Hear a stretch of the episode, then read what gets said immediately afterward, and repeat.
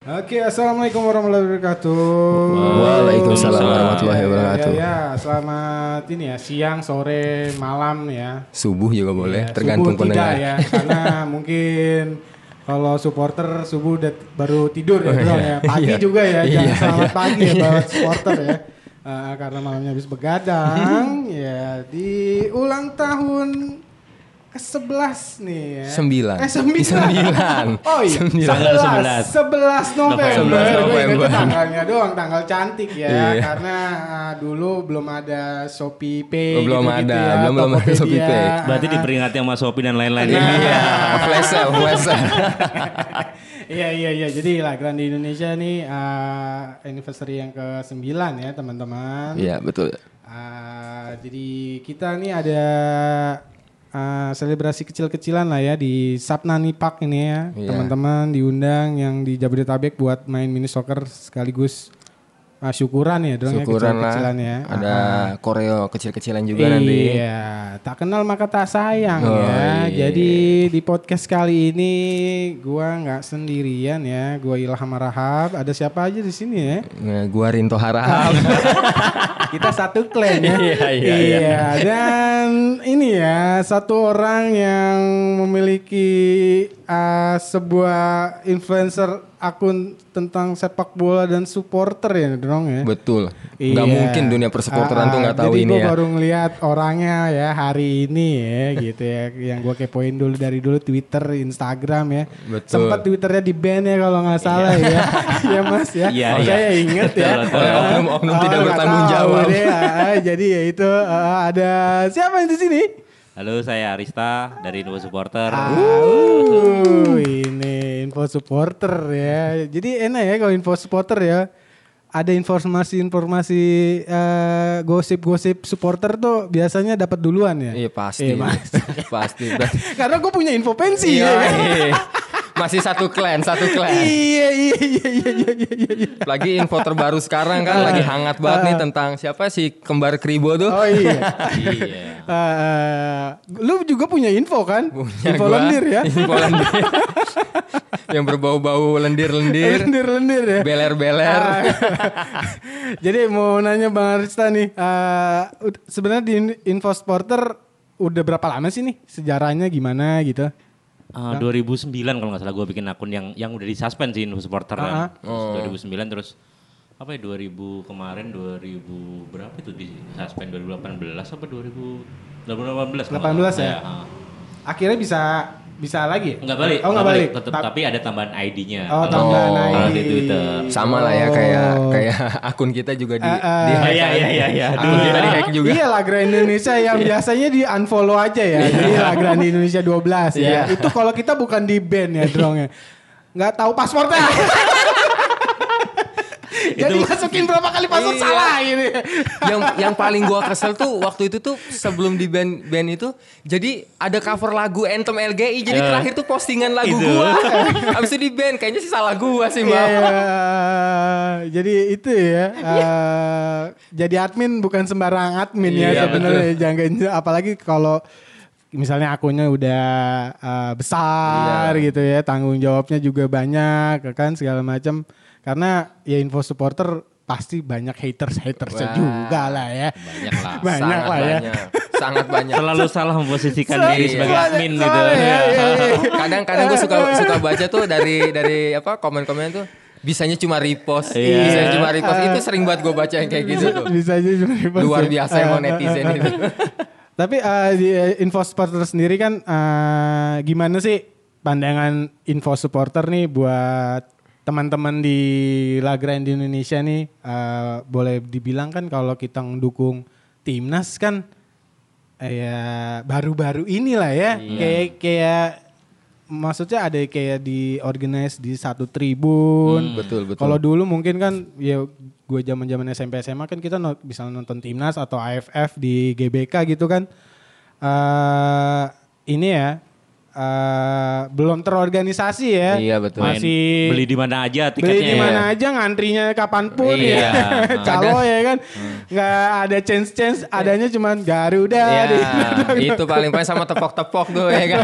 Sama topi yang panjang, trompet yang luar. Apalagi zaman abis Piala Dunia di Afrika, Vuvuzela itu kan trompet mulu. Oh betul. Nyanyi nggak pernah tapi trompetan mulu. Mungkin ciri khasnya orang Afrika kayak gitu kali ya. 2010 ya itu ya. 2010. Gimana Bang Arista? Gimana ngelihat pandangan? Apa ya, gue ngelihat jadi ada kayak apa nih? Orang nonton bola itu tidak sekedar nonton bola gitu loh. Tapi ada orang rasain apa ya? Kalau gue bisa teriak-teriak bareng-bareng, bikin koreo gitu. Walaupun kita tidak melihat koreo itu, tapi berpartisipasi dalam itu kan kayak menghibur banyak orang yang di situ juga. Jadi gue pikir adanya teman-teman di Tribun Utara atau Tribun Selatan pun jadi ada warna baru di Timnas saat nonton Timnas gitu loh. Jadi apa ya, saya terima kasih terhadap teman-teman yang sudah menyempatkan waktu, tenaga untuk mengkoordinir teman-teman yang di Utara ataupun di Selatan GBK gitu. Betul. Itu ya dong, dicatat ya lah. Kita tuh sebenarnya tuh kayak ngejiwai gitu. Dibayar enggak, kita nggak bayar. Iya. Dan apa ya, kalau gue ngeliat effortnya ketika masang koreo segala macam, sehari sebelumnya kan mereka udah masangin apa kertas-kertasnya dan segalanya dan itu apa ya, pekerjaan yang nggak mudah ya. Maksud gue respect banget lah gitu loh, seperti itu gitu loh. Itu baru masang kertas, belum lagi berhubungan sama orang GBK yang ribet pasang gondola salah, pasang apa salah, diomelin. Ampun sih sebenarnya jadi supporter tuh. Ya kalau kita ngomongin Timnas kan berarti ini ya, banyak partai-partai away lah ya yang kita selenggarain gitu. Bang Arista, ada gak sih momen-momen Info Suporter tuh kayak mendukung Timnas di luar negeri gitu, yang paling berkesan lah ya, entah itu yang chaosnya kek atau yang menangnya. Kita nggak bicara pertandingannya ya, karena kalau pertandingan kebanyakan kalahnya sih. Kita nggak bicara pertandingannya sekali lagi ya. Iya, jadi udah sebenarnya kalau dibilang kita itu sebenarnya kita cinta yang udah bucin banget lah sama Timnas. Udah kalah berkali-kali away, tapi tetap aja mereka tetap beli tiket away. Cuman ya udah ya, emang senangnya itu kalau bisa nyanyiin Indonesia Raya di negara orang, dan cuman sedikit orangnya, itu sebuah kesan yang luar biasa gitu loh. Kesan yang luar biasa. Betul. Gondrong jadi harus bikin paspor ya. Gue mau minjem aja sih paspor. Anjir, udah kayak Kino ya lo. Paspor aja mau minjem ke Singapura gitu ya. Iya. Pengen sih ngerasain tuh away tuh kayak gimana. Cuma belum kesampaian aja. Iya, jangan lokal mulu dong yang away ya kan. Timnasnya juga harus away. Iya nih. Mudah-mudahan tadinya sih pas mau lawan Argentina nih. Cuman gak masuk Piala Dunia, jadi gua gagalin lagi aja lawan Argentina nih. Iya, mudah-mudahan nih event terdekatnya mungkin kalau jadi ya. U21 ya Bang Ardi. Piala Dunia U20 ya? U20 ya. April ya? April. Ya mungkin ya dari kondisi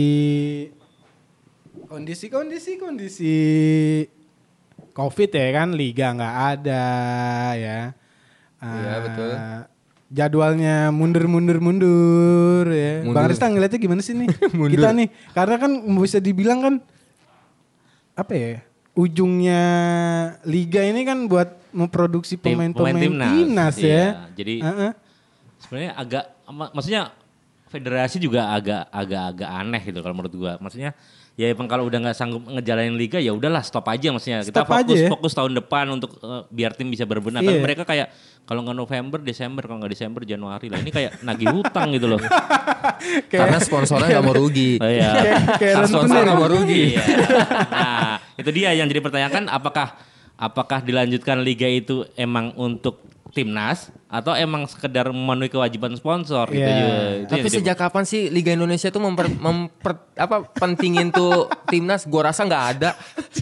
Nggak ada kayaknya liga banget sih. Bener lah. Ya sekarang aja tuh yang baru-baru orang mau main di Utrecht tiba-tiba nggak boleh. Ya kan udah kayak gitu aja udah ketahuan. Dia nggak mentingin pemain itu untuk jadi bagus kan, untuk klubnya, kepentingan klubnya sendiri.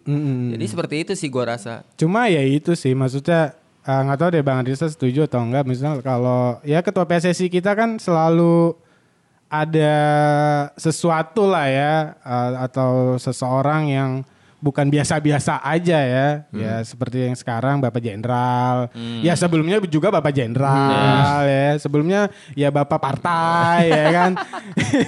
Sebenarnya bukan orang-orang yang profesional dalam arti yang dulunya pemain bola atau pemilik klub, ya kan.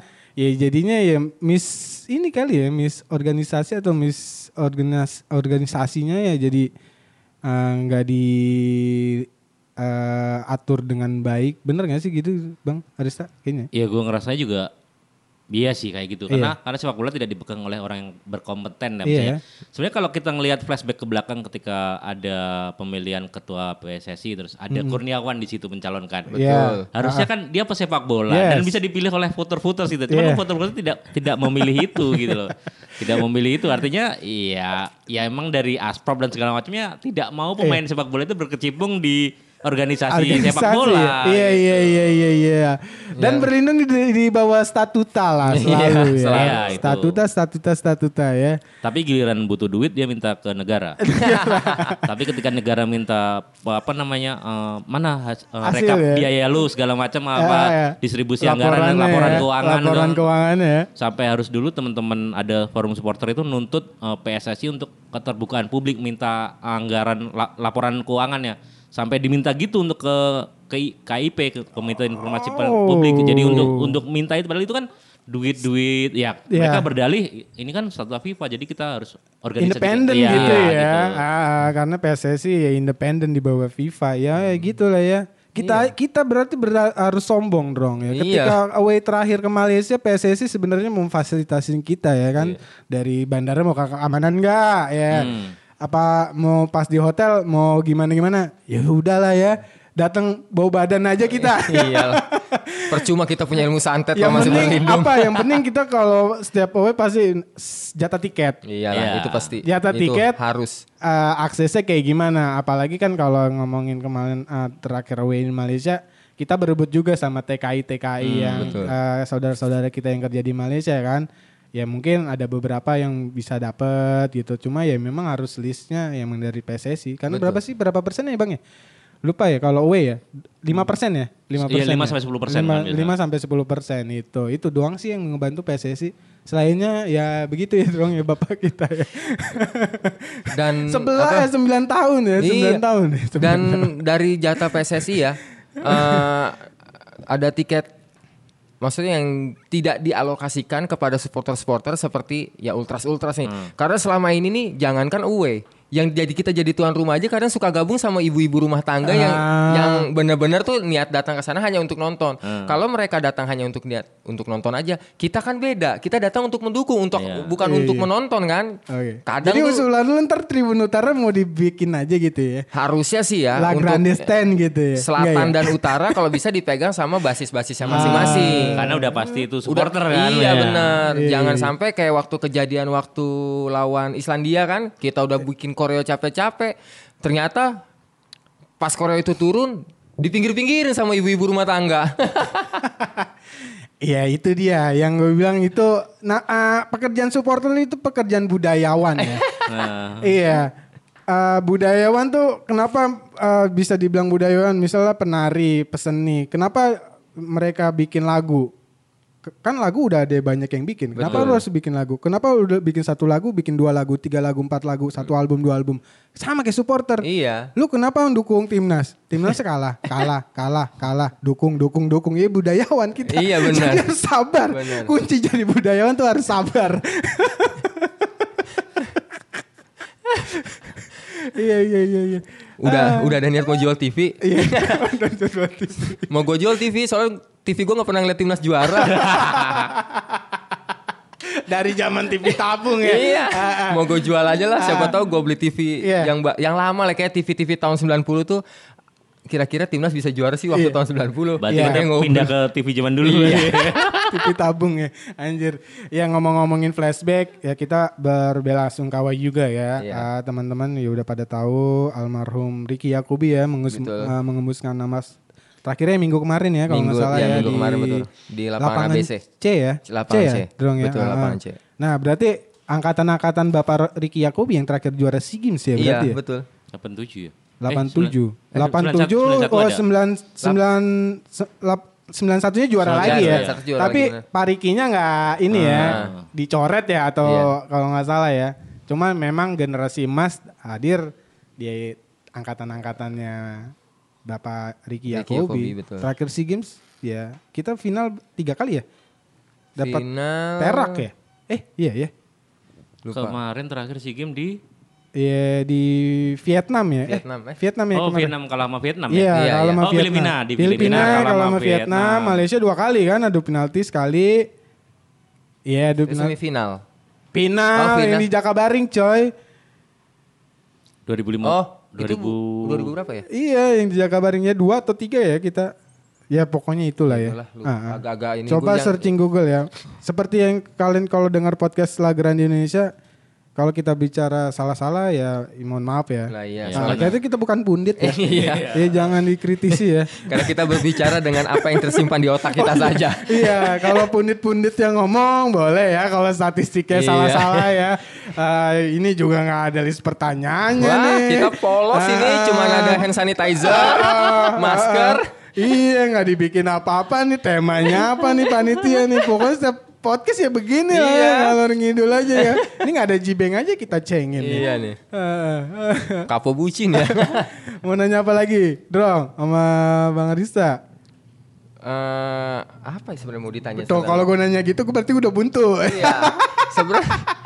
Ya udah Bang Arista deh nanya deh. Kembali lagi lah. Kita ini aja ya. Bareng-bareng aja kalau Bang Arista punya pertanyaan. Ya gantian gue yang nanya ya. Karena boleh lah. Gue juga pengen tahu sejarah La Grande ya.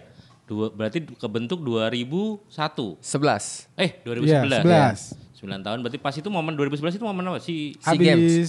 Kita pas AFF ya. Habis AFF yang jadi gue ingat banget 2010 itu GBK penuh dengan supporter wangi waktu itu. Oh, jelas. Ya, karena ada Irfan Bahdim dan segala macamnya dan orang yang selama ini tidak pernah ke GBK datang ke GBK era-era itulah.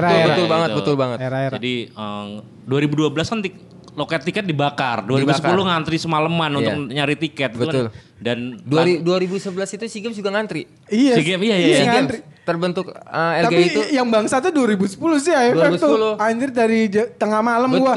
Betul 2010 itu dibakar juga loket. 2010 loket dibakar. Ada yang dibakar ya? Ada yang dibakar. 2011 pun sama. Iya. Gue yang ngejar-ngejar orang PSSI-nya di dalam GBK yang lempar-lempar tiket. Itu gue. Itu yang rusuh orang pakai jaket merah bawa Garuda untuk menenangkan itu kan. Iya kan? Iya. Gue ingat. Iya ngantri-ngantri masuk dalam GBK kan. Terus masuk lapangan dikasih tiketnya. Habis itu ada siapa deh yang ngomporin. Kejar. Wah langsung lari-larian tiketnya dilempar-lempar. Wah gue pungut-pungutin udah dari situ tuh. Bahkan sempat jadi calo juga ya. Iya itu sih. Tapi calo yang benar. Calo yang benar bukan calo yang salah. Harga sesuai lah. Jadi intinya itu kita terbentuk 2011. Kita terbentuk di 2011 atas dasar. Sebenarnya background kita tuh dari fans club Eropa. Kita backgroundnya fans club Eropa mungkin boleh disebut ini Hajduk Split ya. Pokoknya itulah. Pokoknya Kroasia banget loh. Kelunya itu biru hitam. Ya internasional ya. Itulah ya, kita anak Inter Milan sih. Dulu tuh dari anak-anak Inter Milan Inter Klub Indonesia jadi kita ngebuat La Grande Indonesia juga. Dulu tuh jadi tulisan La Grande-nya itu merah putih tapi backgroundnya biru hitam. Itu bertahan sampai 2016 kalau nggak salah. Karena banyak pas abis AFF itu ini ya Bang supporter-supporter Eropa yang di Indonesia gitu kan bikin basis supporter dukung timnas ya. Misalnya Milan kan ada Forza Milannya. Forza Indonesia ya. Terus MU ada apa? Big apanya tuh gitu kan. Pokoknya banyak banget lah timnas kita salah satunya. Dan tribunnya juga belum masih ya tersesuai dapat harga tiketnya. Jadi gimana ya? Dulu masih kategori 33 gitu. Dari Inter sih, dari Inter cuma seiring waktu kan udah membaur kan. Udah membaur lah. Akhirnya di 2016 tuh kita putusin waktu itu Bang Arden sama para pendahulu juga yang ngebuat LGI. Akhirnya sudah kita putusin kita ngerubah background jadinya si biru hitam ini. kita coba cabut, akhirnya jadi merah putih aja. Jadi buat anak-anak yang lain yang bukan fans Inter Milan pun tetap bisa masuk. Iya, terakhir 2016 deh kalau nggak salah kita pakai itu. Setelah kesininya bannernya akhirnya sudah kita ganti. Pergantian bannernya udah diganti. Akhirnya sudahlah, siapapun bisa masuk. Yang penting Garuda di dadaku. Itu. Cuma ya misi besarnya ya itu sih Bang Arista, karena ngomongin supporter Indonesia kan, supporter Indonesia ya boleh dilihat lah ya di YouTube ya, misal Copa 90 gitu-gitu ya di YouTube orang-orang luar udah nggak bisa disepelekan lah ya. Betul. Kita ya sebagai sumber daya supporternya, cuma kan masalahnya nih kalau kita dukung timnas kan sekat-sekat supporter lokalnya masih terasa lah ya, masih kental. Cuma kan masalahnya kalau kita dukung timnas sebenarnya harus pelan-pelan juga kan ya. Yeah, kita sosialisasinya nggak bisa yang ekstrim, harus apa gimana ya kan. Sebenarnya ya itu kita mulai dari misalnya dilarang pakai tribut-tribut lokal dulu pelan-pelan kayak gitu. Pelan-pelan ya, kalau lu mau pakai baju hitam ya hitam, kalau mau pakai baju merah boleh, bikini jangan ya. Bukan di Brazil ya. Takutnya di geng-geng aja di stadion. Ya pelan-pelan. Sebenarnya itu sih misi jauhnya lah ya. Kayak misalnya dukung timnas, ya udah kalau udah ibaratnya kalau kayak pemain lah ya. Kalau lu udah pakai jersey Garuda di dada gitu ya. Ya lu pemain Persib, pemain Persija, pemain Sriwijaya atau siapapun ya sudah ya jadi sudah pemain timnas gitu kan. Lah. Iya. Cuma kan sampai sekarang kan ya kalau misalkan, kalau gue sih berharapnya atribut lokalnya untuk saat Indonesia main tuh ya sudahlah kita simpan dulu di rumah masing-masing. Kalau misalkan, jadi sebenarnya tuh banyak perdebatan. Kayak misalkan timnas itu kan hampir dibilang tuh 70%-nya mainnya kan di Jakarta. Di Jakarta itu kan basis supporter terbesar ada di Jackmania kan. Jadi kalau misalkan main di Jakarta bisa dibilang tuh ya 80%-nya lagu-lagu timnas kita tuh di recycle dari lagu-lagunya Persija. Cuman masih ada aja kalau yang dari misalkan dari Bandung, dari Surabaya, dari mana. Wah, ini lagunya terlalu ke oren banget misalkan gitu. Sebenarnya tidak seperti itu karena kan basisnya kita main di Senayan ya mau gak mau kita mainin dengan lagu-lagunya mereka. Yang sudah dirubah tadi. Betul, yang itu kita rubah. Kalau misalkan mainnya ada di Surabaya, silahkan dirubah dengan lagu-lagu misalkan yang asalnya Persebaya. Dirubah jadi ke Garuda. Sebenarnya kita gak masalah, cuman tetap aja kalau dari supporter-supporter yang masih ya lokalnya masih dalam tanda kutip masih itu aja dibahas terus-terusan Bang. Iya emang agak susah karena agak itu udah budaya ya, sepak bola kita itu budaya. Sepak bola kita itu budaya. Gitu. Ya, itulah. Nah, yang sering mungkin bukan hal yang salah ya, cuman ada yang beberapa teman mempertanyakan.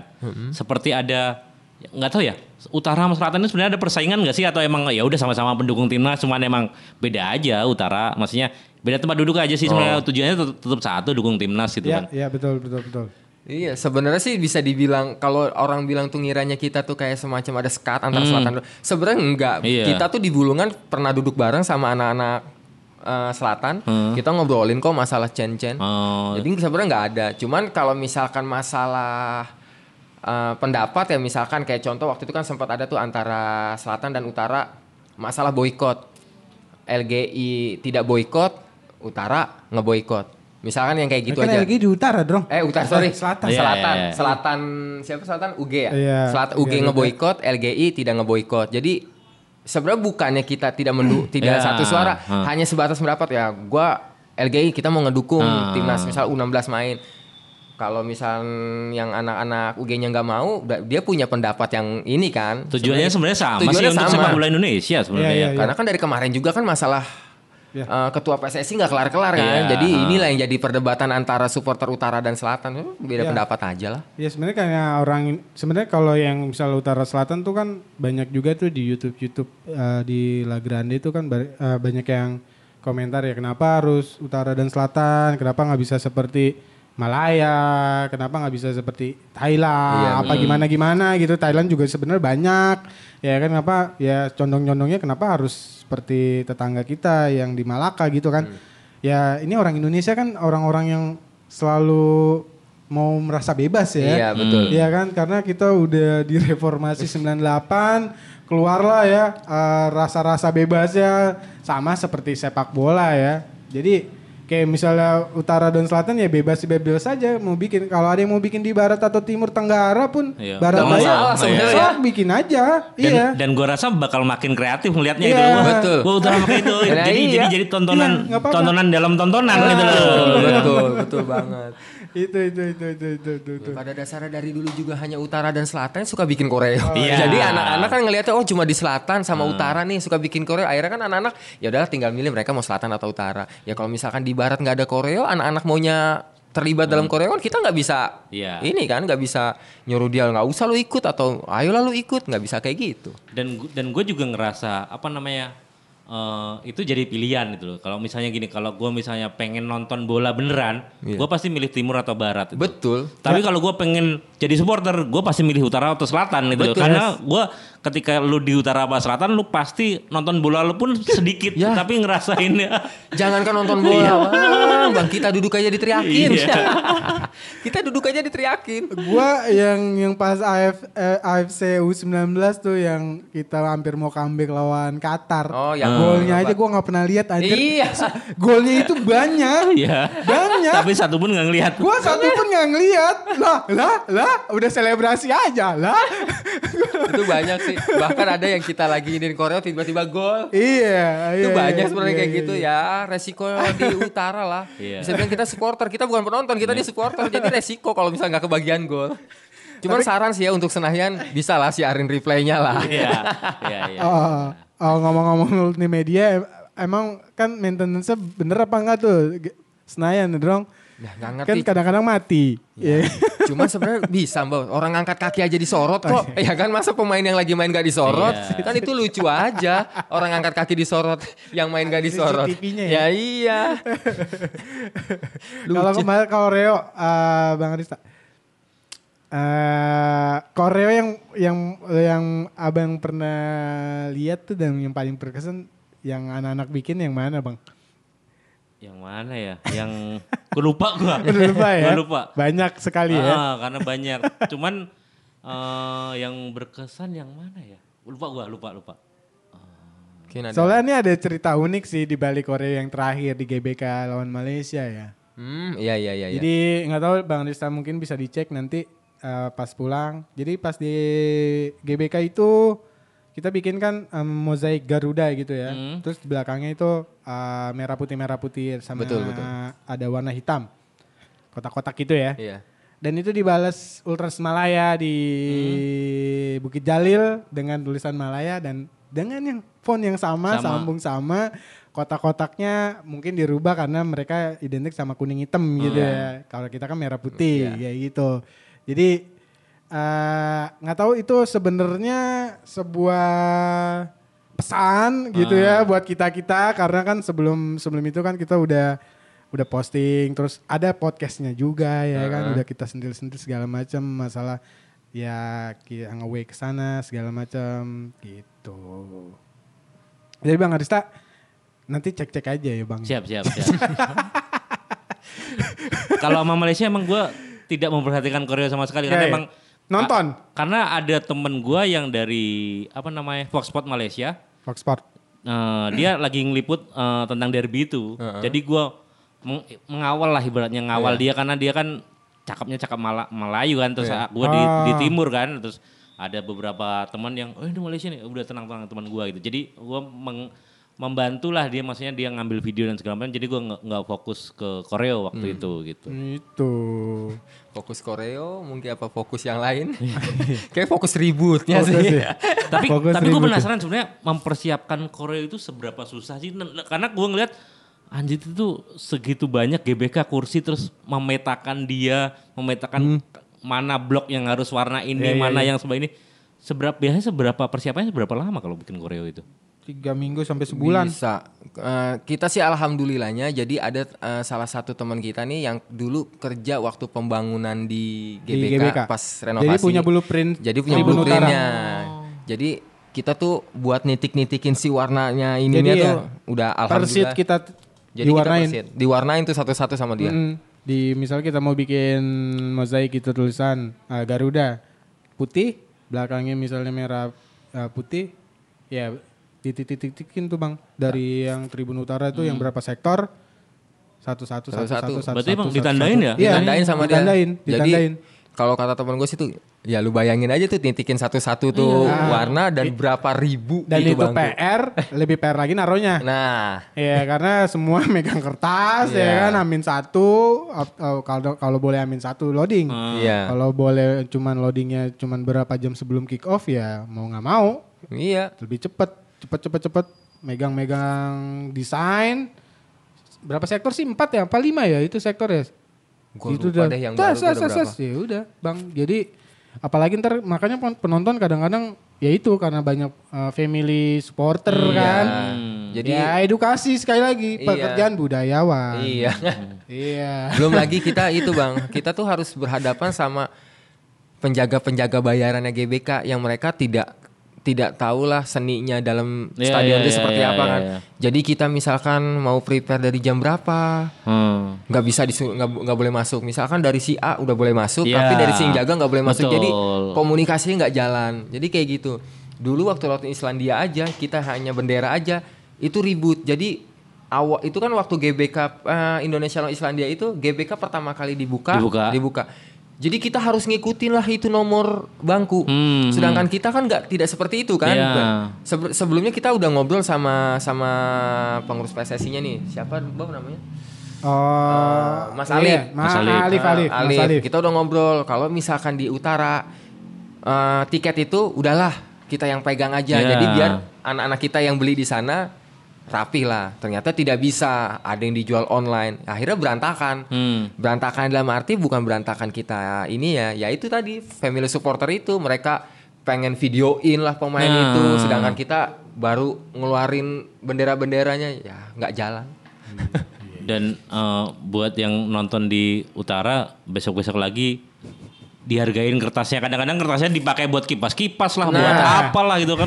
Mereka udah nyusun seminggu 3 minggu sebelumnya, terus udah sehari sebelumnya begadang gitu loh. Iya, kadang juga yang di utara nih ya sudahlah, lu datang buat Korea udah, nanti video tuh bakal di-share kok ada. Gak perlu sambil megang kertas tuh sambil megang kamera lu selfie ya kan mau bikin vlog. Gak guna juga, gak kelihatan bagus. Gak kelihatan. Lebih baik udah lu totalitas dulu buat Korea, nanti kan ada di repost banyak kok video-video. Tinggal lu klaim aja gua ada di situ. Asik. Jangan di Tipex jangan lah. Gondrong was here gitu. Kayak di kamar mandi SMP zaman dulu ya kan, love-nya ada tanda panah. Iya. Produsernya kita udah bilang udah kelamaan ya kan ngobrolnya ya. Emang ada produsernya? Iya. Enggak apa-apa lah. Udah lumayan banget. Betul. Iya. Belum antrian lagi nih ya. Minimal minum dulu lah biar enggak seret. Minum dulu lah ya. Jadi ada enggak pesan-pesan ini ya di penghujung Bang Arista buat ya La Grande Indonesia atau buat sepak bola tanah air lah lebih khusus. Gue mestinya kalau lu biasa di timur di barat cobain deh nonton di utara gitu. Itu bakal ketagihan maksudnya. Pokoknya La Grande Indonesia bagimu negeri jiwa raga kamu. Akhir kata thank you yang udah denger ini ya La Grande Indonesia podcast. Jadi kalau ada misalnya pertanyaan-pertanyaan atau misal masukan-masukan apa tema yang mau dibahas, boleh aja komen-komen aja nanti di Instagramnya atau di channel YouTube-nya ya. Iya di Twitter kak atau langsung japri adminnya silahkan. Serang aja ya. Jangan lupa juga beli merchandise-nya karena dari merchandise itu kita bisa menjadikan sebagai koreo-koreo saat banget mendukung timnas ya. Karena sumber dana kita dari kita untuk kita. Dari kita untuk kita dan kita buang untuk Indonesia. Oke, gue Ilham Rahard. Gue Rinto Harahap. Itu beneran namanya sama. Gue selalu dengar penyanyi, tapi emang dia jago nyanyi bang. Kalau tahu Aril ya, 11-12 ya, kilometer, bukan mukanya. Ada Bang Arista juga di sini dari Info Suporter. Thank you udah jauh-jauh ya ke Sabnani Park ya di Scotland nih. Kalau Sabnani Park gue ingetnya Celtic Parknya, iya kan. Gue inget Ocean Park di sini. Mandi dong. Enak nih panas-panas di Tangsel ya. Mandi air. Oke. Akhir kata thank you yang udah dengar. Wassalamualaikum warahmatullahi wabarakatuh. Waalaikumsalam warahmatullahi wabarakatuh.